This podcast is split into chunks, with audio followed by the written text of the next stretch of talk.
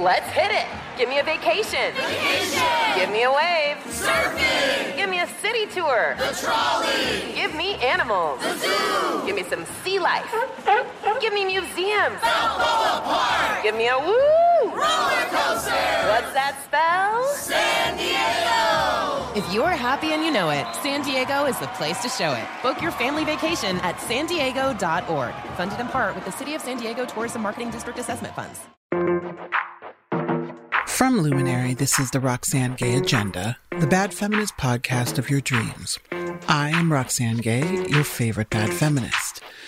And I don't actually have any recommendations this week because A, I've been too busy to enjoy anything, but also because the world is at war now and it's hard to take pleasure in much of anything while you know that there are people suffering and while you try and reconcile the reality that people have long been suffering from the effects of war.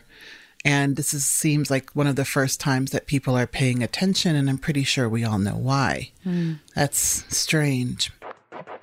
I wanted to talk a little bit this week about police culture. You know, when George Floyd was murdered, there was this moment where it seemed like enough people were finally horrified by the realities of police brutality toward black and brown people that we might see change. And I'm never an optimist. I don't traffic in hope. And even I thought, wow, enough people are finally taking notice. And it's appalling that this is what it took for them to notice. But okay, here we are. Corporations started pledging all kinds of money to vaguely worded diversity initiatives. Public figures said what they thought were the right things. Some people started to take this idea of defunding or reforming the police seriously with actual conversations about what defunding means, what it could look like, and how it might work. Activists took a long, hard look at police budgets, and we could clearly see what many of us already knew a disproportionate amount of our tax dollars go to law enforcement. It's almost shocking. Actually, it's very shocking. But it was only a moment, and there was not much follow up on all of that talk, talk, talk. And instead of any kind of improvement where policing is concerned, very little has changed. A former police officer and Democrat in name only is the mayor of New York. Los Angeles' mayor, Eric Garcetti, is proposing a $213 million increase to the $3.2 billion police budget. And similar increases are happening in cities all across the United States. We should all agree the answer is not to defund the police. In Biden's 2022 State of the Union, this man, who has always avoided saying anything even remotely critical of law enforcement, proudly declared that we need to fund the police, as if that has not always been the case. He like took time out of a very finite amount of time for his speech to fund the police. It's outrageous. I don't think most progressives expected much from Biden, and he has met our very low expectations by governing to the middle. But this one was another particularly bitter pill to swallow because he could have just said nothing at all and sat there and ate his food, but he did not. Usually, when I write about these issues, I talk about how I don't traffic in hope, and this is exactly why. All that talk, all the empty gestures, all the pledges with no accountability and no follow through, it's meaningless when nothing ever changes systemically. And for that systemic change to happen, I think we need to understand just how deep the problems with law enforcement go. And few people have a good sense of what's happening with police, especially in Los Angeles County, than Cerise Castle. Cerise is a young journalist who in 2021 broke a major story about how gangs have infiltrated the Los Angeles Sheriff's Department, going back decades. The series came out on Knock LA, a nonprofit community journalism project. The story is fascinating and horrifying, and it is incredibly thorough. So I wanted to bring Cerise Castle on to the podcast, and I wanted to talk to her about her work and how she found, I don't know, the mettle to take on the Los Angeles Sheriff's Department. Cerise, welcome to the Roxane Gay Agenda.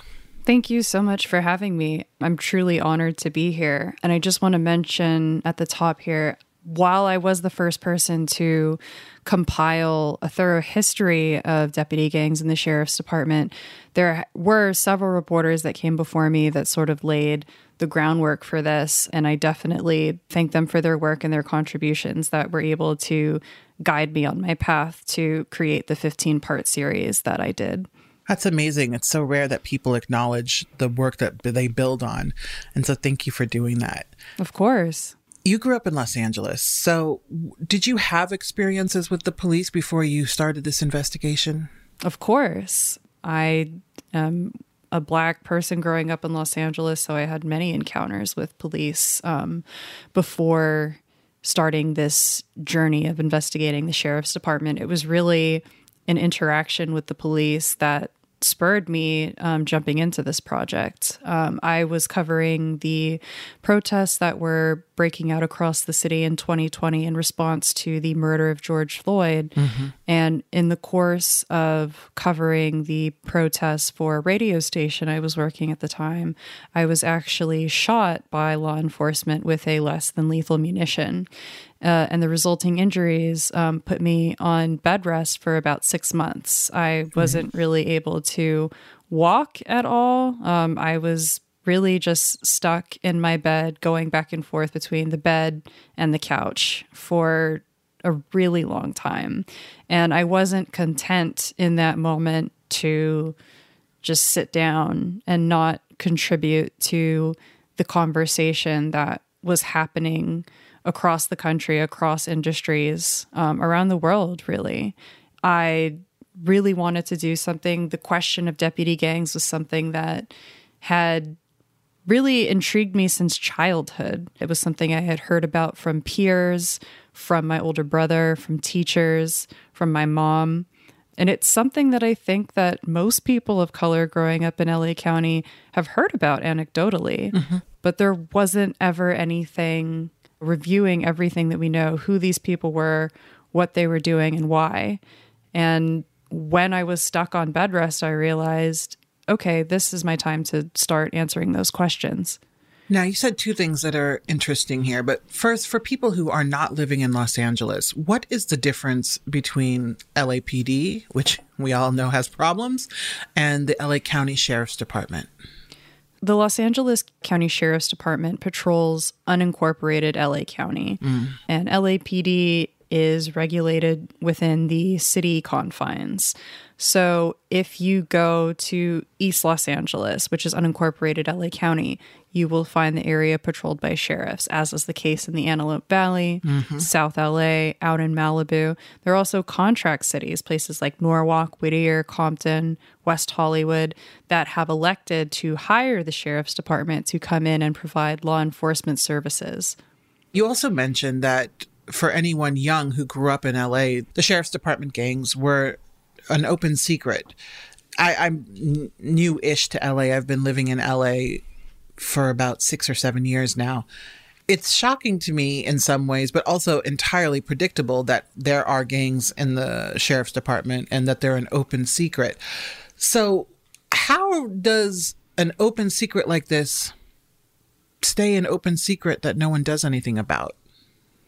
That's a really good question. In the course of my research for my series, I found that several government agencies from the county level all the way up to the federal level had heard testimony about these deputy gangs dating all the way back to the early 1990s and took no action. And as to why, I mean, I haven't really found a complete answer for that, mm-hmm. But we do know that, that police unions are incredibly powerful, right? They are. Um, they spend tons of money in elections every year, and the people that we elect are responsible for putting laws in place. And while the California Penal Code does define a gang as a group of three or more people that share a tattoo, common hand gesture, and participate in a litany of things that fall under crime in the California Penal Code, and the deputy gangs meet those standards, nothing has been done. I've asked attorneys about prosecuting deputy gangs under, you know, gang enhancements and been laughed at, frankly. It's just not mm-hmm. something that's seen as a serious issue until very recently. Um, and I want to say that it's because of the series and the incredible response that it received from the community that this pressure has sort of come up. Journalism in action, folks. So, you know, the thing that struck me the most about this article, which I first found on social media, was how extensive 15 parts and the depth of research that went in and the fact that the origins here go back to the 1970s. So we are going to put a link to the series in show notes, but Cerise, I would love if you could tell us how did the gangs start in the sheriff's department back in the 70s? So, an interesting note about the Los Angeles County Sheriff's Department is that arguably for a very long time from its inception all the way up until the mid 1940s it functioned very much as an old western posse or what we would call in modern times a gang. There was one elected sheriff and it was his job to deputize people that he felt fit the bill of upstanding citizens to enforce the law. And this ended up really being his but drinking buddies, right? Mm. And this policy actually continued up until the 1980s, I believe, where the sheriff was allowed to just deputize, you know, like celebrities that he liked or someone that maybe donated to his campaign. They got a badge mm-hmm. and a gun and were able to act as a peace officer. Going into the 1970s, the first time we ever have reporting of any of these gangs is at the Chicano Moratorium. Mm-hmm. And that was a protest held in East Los Angeles against the Vietnam War by mostly um, Latina residents.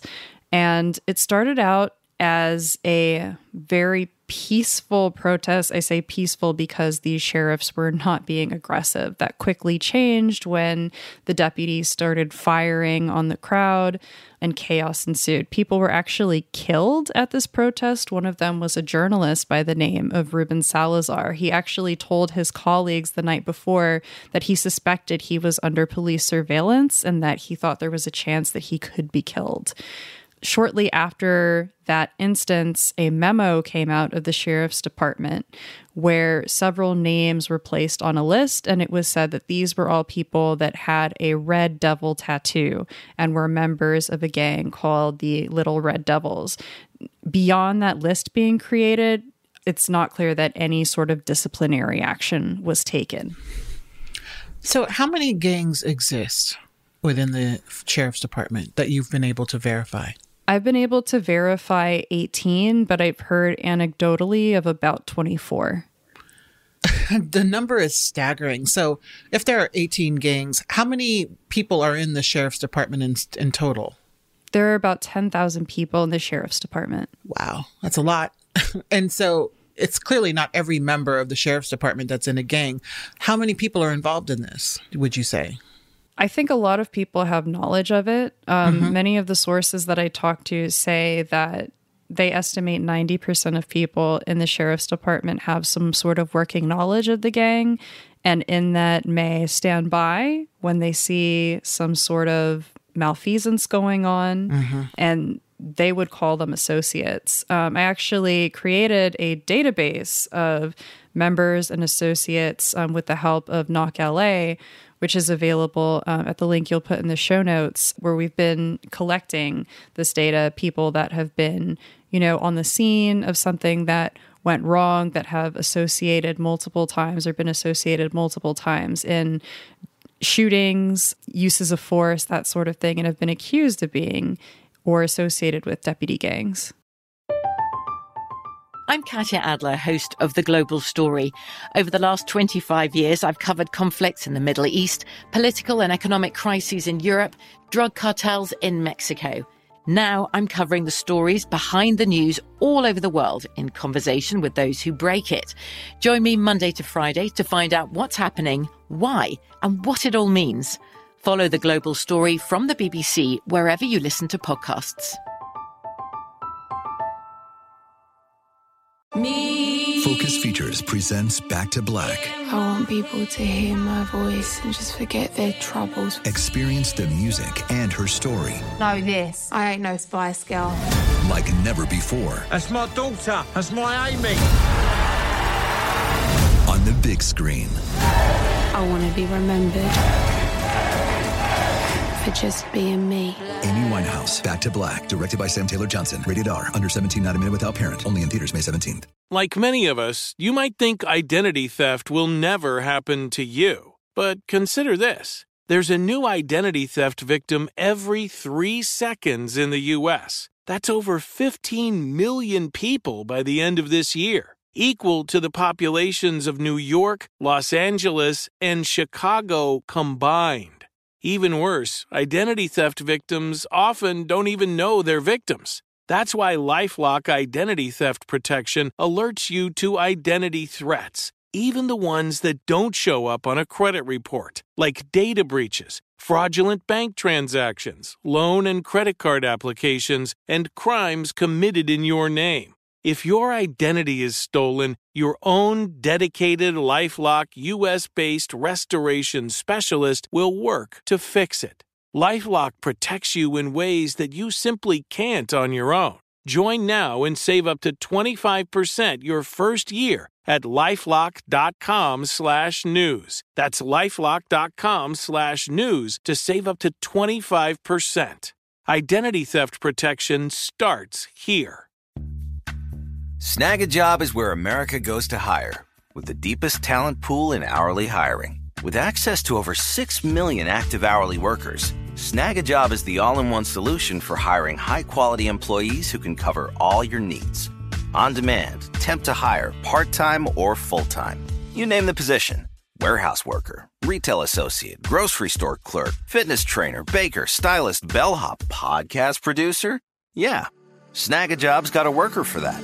With our easy to use platform, you're able to seamlessly post and fill available positions quickly with a dedicated customer support team to provide all the help you need along the way. Kind of nice knowing you have a talent pool like that in your own backyard, right? Snagajob is the partner you need to keep your business running smoothly. So visit snagajob.com or text snag to 242424 to talk to an expert. Snagajob.com, where America goes to hire. And what are the racial dynamics of these gangs? Because one of the things that struck me in reading this was that Latino officers are part of this, but in general, women and black people are not allowed to join these gangs. So, who are the people who are in these gangs? Most of these gangs have white supremacist um, beliefs or themes running through them. As you mentioned, women aren't generally allowed to join. Sometimes they're allowed to be associates, but they're not allowed to get full membership with a tattoo. And for the most part, yes, Black people are not allowed to join.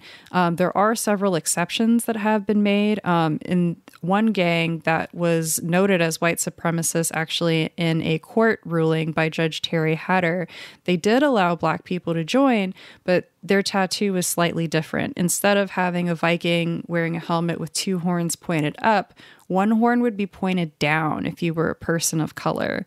Um, not really sure what that means or mm-hmm. why, but there are some exceptions like that. But you can see with who the gang targets, like there really isn't any sort of exception when they're looking outward. They may make an mm-hmm. exception mm-hmm. for their brother in blue because I think you'll find with police officers, law enforcement officers across the nation, there is this sort of like brotherhood, fraternity, camaraderie that runs um, within that culture where they see each other's lives and relationships as sort of more inherently valuable than the people that they are sworn to protect. So they will target people of color while they may allow a black man to sort of participate in that action. Oh, gee. You know, the thing I often think about when I'm thinking about law enforcement is that entire police departments often feel like gangs. And you're either in the gang or you're not. And when you're not, you are incredibly vulnerable uh, because they have a lot of unchecked power. So, what are these gangs within the gang up to? Because it doesn't seem like they're up to any good. Murder primarily. Hmm. In my series, I was able to uncover 19 shooting deaths where officers that were either associated with or alleged to be full fledged members of deputy gangs killed 19 men of color. Four of those people were suffering with mental health issues and mm-hmm. were in the midst of a mental health crisis at the time they were killed. Several of them left behind children that were very young at the time of death. These cases have cost the taxpayers of Los Angeles County over $100 million in settlements alone. That does not include attorney fees. And at the end of the day, I mean, it's just money, right? That's not going to bring mm-hmm. back their loved one that was taken. Yeah, you can't like these settlements, which when I was reading the settlements, I kept thinking, A, that's not enough money. And B, there is no amount of money that is going to bring back families, that is going to make up for that kind of loss. So we know they're doing murders and quite a number. What other things do they do? Like, is there corruption? Are they pushing drugs? Are they targeting people for harassment? And how do you get into these gangs? I think probably the most um, insidious thing about these gangs is that they are a symptom of larger um, issues within the sheriff's department. You don't necessarily have to be a member of the gangs to participate in some of these things that mm. I'm about to describe, but these things are all sort of seen as signs that you are apt for gang membership. Uh, one deputy, former deputy that I spoke to, described a process called hunting, where training officers instruct their trainees to go after people of color, black people, people of Central American descent, for minor traffic violations and essentially lie to them in order to search their vehicles and discover guns, drugs. It's I've been told by other deputies that sometimes these items are in fact planted by the deputies performing the search in order to generate a statistic. Those arrest statistics are used to justify more money for a particular station. If you have X amount of arrest st- statistics, that justifies crime being up in your district. And that mm-hmm. means that you need more money. And that means that the sheriff can go to the county board of supervisors and say, "Hey, that 3 billion you give us every year, that's not enough. We're going to need mm-hmm. more." So, this has largely gone unchecked for years and then you are sitting at home injured from police brutality and you go down this rabbit hole. When you started doing this investigation, did you think you were going to uncover something this extensive and this, as you say, pervasive and pernicious? No, I didn't. I knew that the problem was large. I didn't think it would be 18 gangs large. Mm-hmm. I didn't think that so many people knew. I think that was the most disturbing thing to me was finding out how many people in power have known about this for longer than I've been alive and done nothing. Now, in general, prosecutors have a really hard time doing anything with regards to prosecuting law enforcement. And there's a real reluctance there.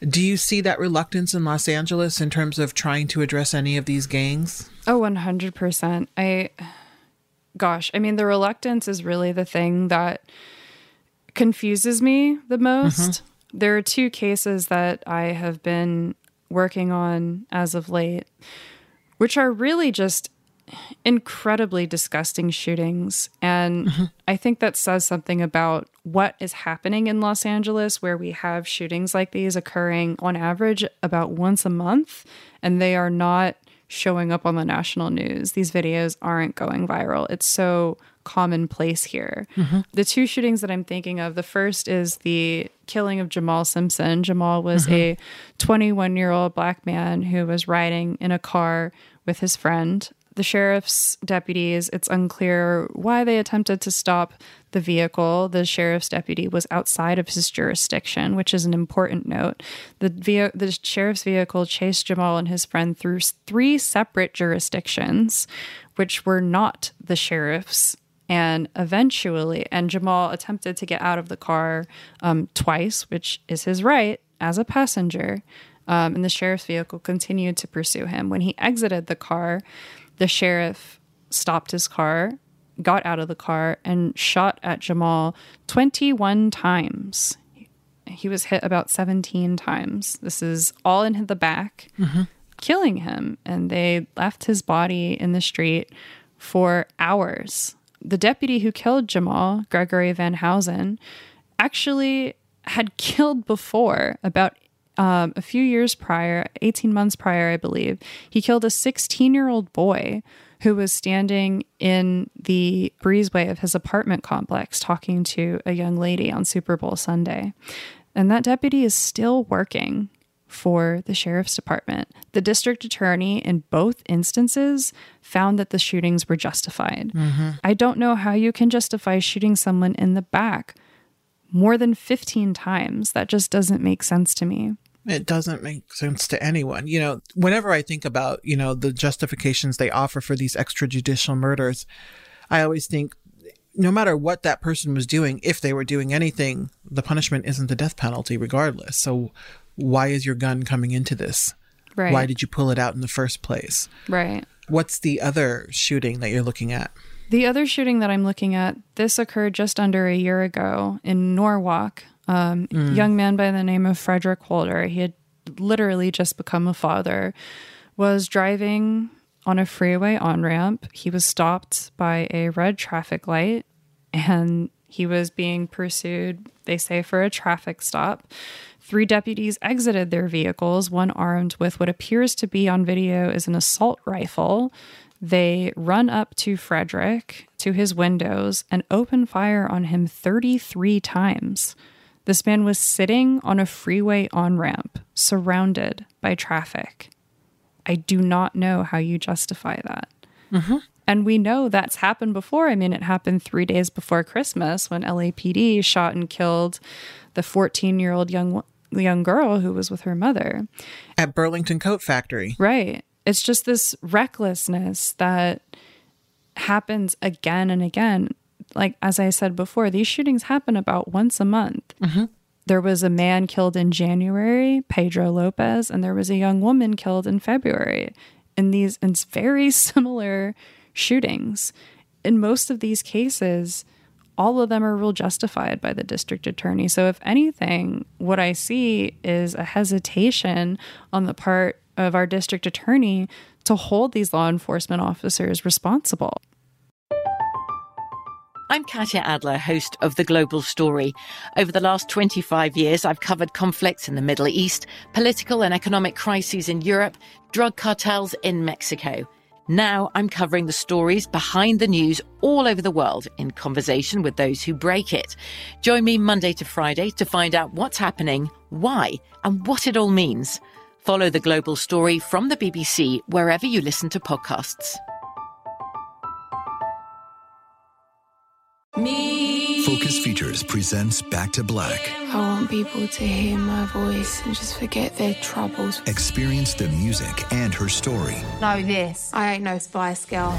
like never before That's my daughter. That's my Amy.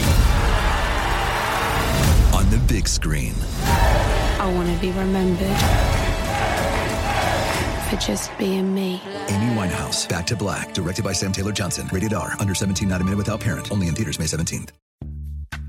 Snag a job is where America goes to hire, with the deepest talent pool in hourly hiring. With access to over 6 million active hourly workers, Snag a job is the all in one solution for hiring high quality employees who can cover all your needs. On demand, temp to hire, part time or full time. You name the position warehouse worker, retail associate, grocery store clerk, fitness trainer, baker, stylist, bellhop, podcast producer. Yeah, Snag a job's got a worker for that. With our easy to use platform, you're able to seamlessly post and fill available positions quickly with a dedicated customer support team to provide all the help you need along the way. Kind of nice knowing you have a talent pool like that in your own backyard, right? Snagajob is the partner you need to keep your business running smoothly. So visit snagajob.com or text snag to 242424 to talk to an expert. Snagajob.com, where America goes to hire. Like many of us, you might think identity theft will never happen to you. But consider this There's a new identity theft victim every three seconds in the U.S. That's over 15 million people by the end of this year, equal to the populations of New York, Los Angeles, and Chicago combined. Even worse, identity theft victims often don't even know they're victims. That's why Lifelock Identity Theft Protection alerts you to identity threats, even the ones that don't show up on a credit report, like data breaches, fraudulent bank transactions, loan and credit card applications, and crimes committed in your name. If your identity is stolen, your own dedicated Lifelock US based restoration specialist will work to fix it. Lifelock protects you in ways that you simply can't on your own. Join now and save up to 25% your first year at lifelock.com slash iHeart. That's lifelock.com slash iHeart to save up to 25%. Identity theft protection starts here. You know, you have to wonder how do you repair a system that is this corrupt and that is this systemically corrupt? And so you know, we've been talking over the past two years a lot about police reform or defunding the police. Is reform possible in this kind of a system? Well, we do have an election coming up in June of this year. You know, I think unfortunately, I, I, I understand the need for people to say, let's just get rid of this. Um, mm-hmm. But for the time being, things are very much on fire, and I think action needs to be taken um, at the ballot in the next couple of months. I think that's the first fire that we need to put out and tackle things.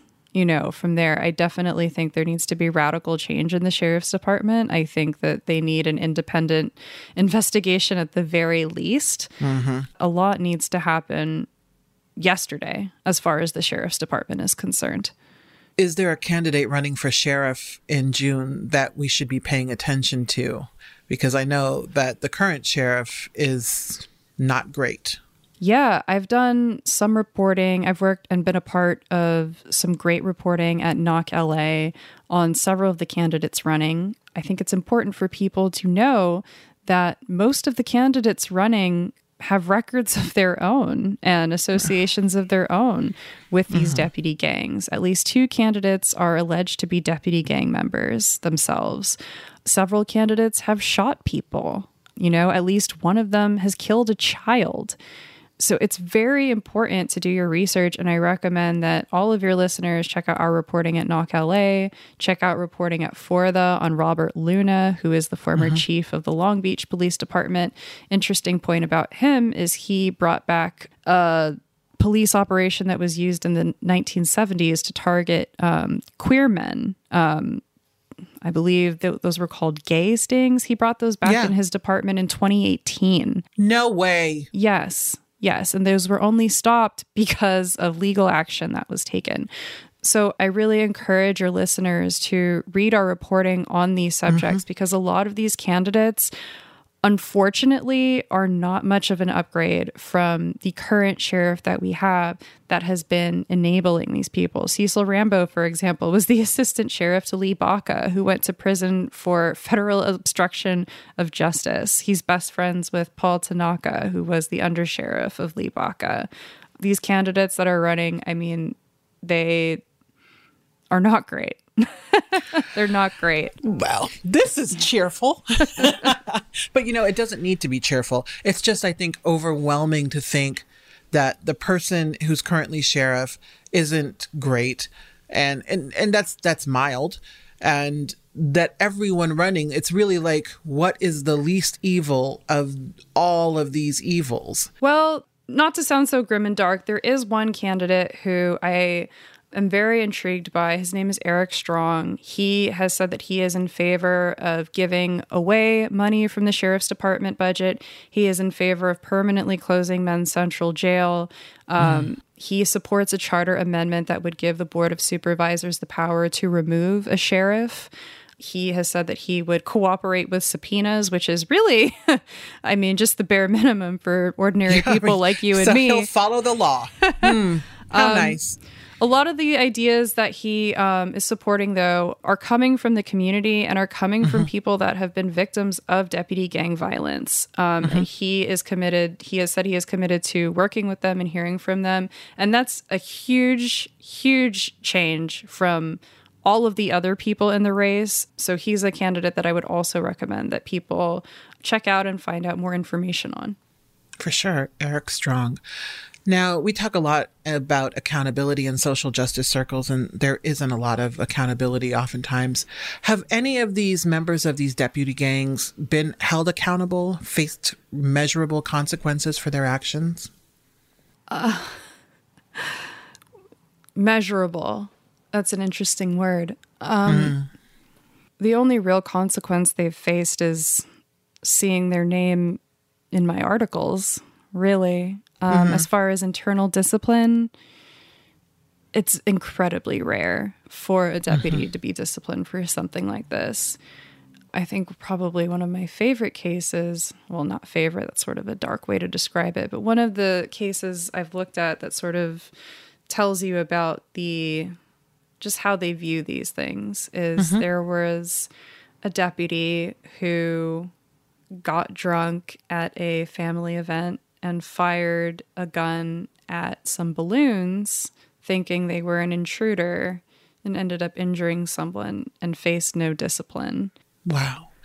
You know, it's a little terrifying. I mean, they're already terrifying because we see what they do to our communities. We see what they do. Like, you know, whenever I'm driving and I live in Inglewood, you know, and you see them, like, you, well, it's the LAPD, but I mean, these they're cousins. You know, whenever you see law enforcement in LA, especially in communities of color, they're not doing anything good. They're not doing anything nice. And to know that there are literally no consequences for anything that they do, you know, it, it's an overwhelming feeling. How has your reporting on this been received? Because I, when I started reading the series, you know, at first I was like, oh, this is interesting. And then you realize there are 15 parts to it and that it goes back 40 years and that there's no checks or balances on this. So, how has this reporting been received? Well, it's been received in a really great way by the community. I've been really moved, frankly, just seeing the community create the hashtag Google LASD gangs and the stickers and graffiti that I've seen around the city with that phrase has been wonderful, knowing that it's that the reporting is making this much impact. I mean, it's an incredibly long series. So the fact that this many people are reading and engaging with it is is incredible. Um, on the law enforcement side, it was received really terribly. Sheriff Villanueva, in a press conference, said in several press conferences actually, posited that I had made everything up um, to get rich, and from that knock, I was not from Knock LA. Correct. They're a great organization, but I mean, get rich from what exactly? Yeah, we're all donation funded, and this series was. I, I did not write this series to get rich. Um, yeah, I, have also been threatened several times via phone call, um, social media, text message. I attempted to attend a press conference um, about two weeks after we completed the series, and the sheriff's department attempted to detain me. I've since had to hire a bodyguard when I do field reporting, which is a bit annoying for what I do, but it's a necessary precaution after um, they attempted to arrest me for doing my job. So you have had to hire a bodyguard to do journalism, which is protected by the Constitution. Yes, I hmm. yes I have. Things are going well. Now, you know this kind of work is is dangerous in many ways as a journalist, especially when you know that there's no protection other than from yourself, your community, and your bodyguard. Did you worry about safety when you wrote this series? Oh, and did this course. investigation? Of course. We took a lot of precautions that I can't really detail in case I need to use them again. Of course. But we thought a very long and hard about safety, and it did get scary at times, definitely. There have been a few times where things have happened that have really shaken me. Mm-hmm. But at the same time, like I truly can't imagine doing anything else. Mm-hmm. Um, I've met a lot of really incredible people doing this work. I've been able to help people, which is really why I wanted to become a journalist in the first place. Mm-hmm.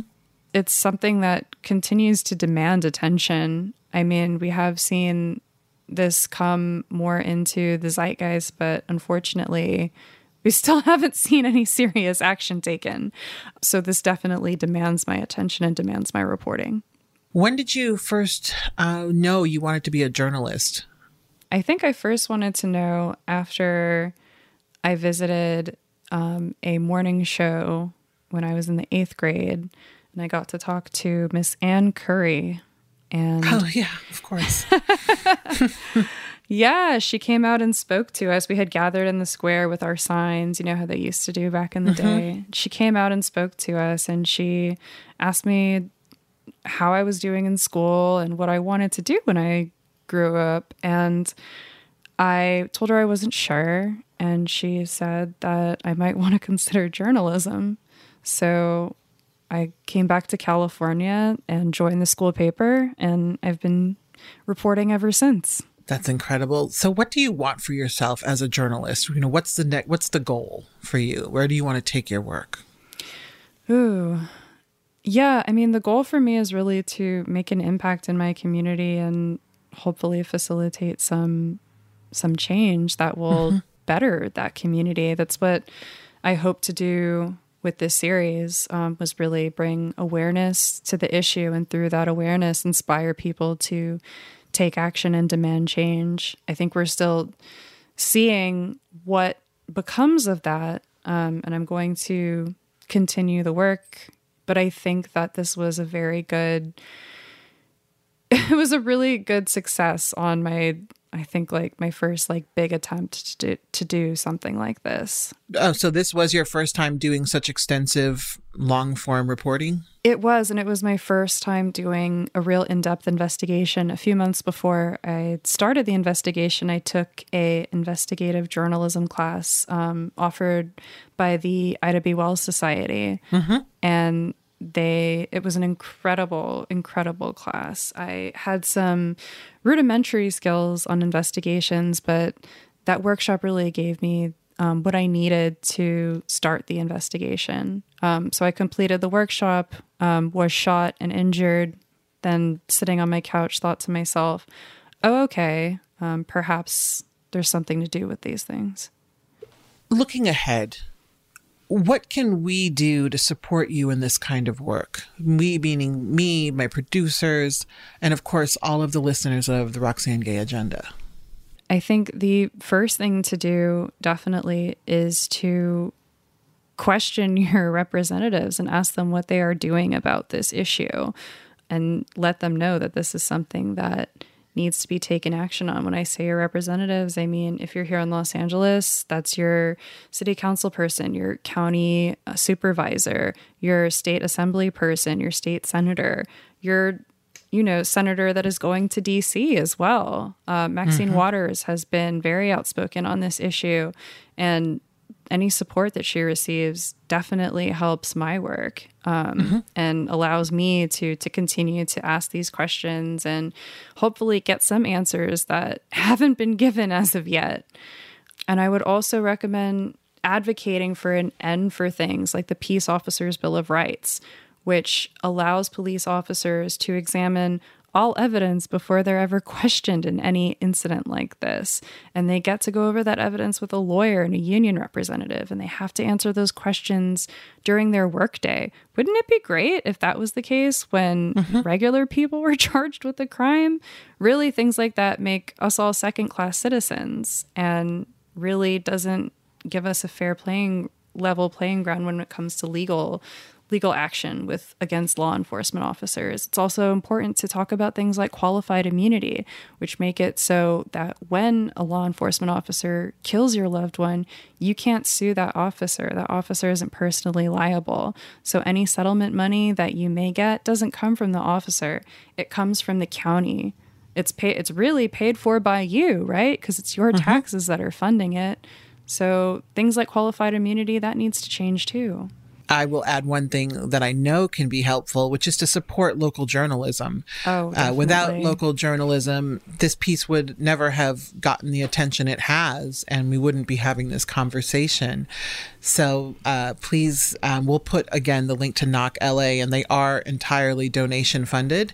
And so, if you can contribute to this kind of reporting in the future, uh, I'm sure that they would greatly appreciate it. We would.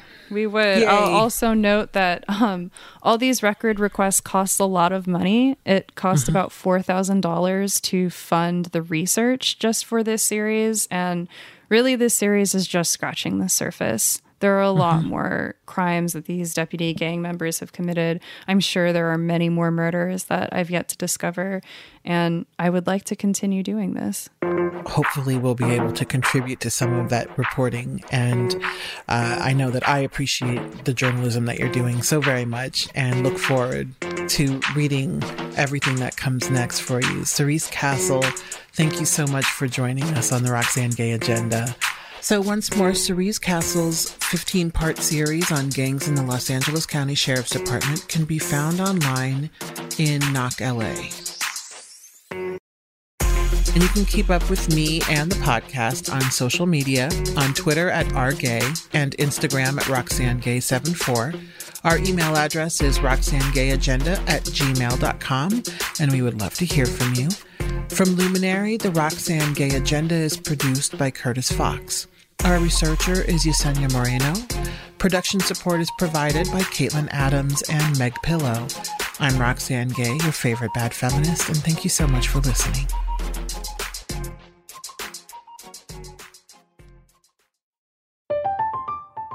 I'm Katya Adler, host of The Global Story. Over the last 25 years, I've covered conflicts in the Middle East, political and economic crises in Europe, drug cartels in Mexico. Now I'm covering the stories behind the news all over the world in conversation with those who break it.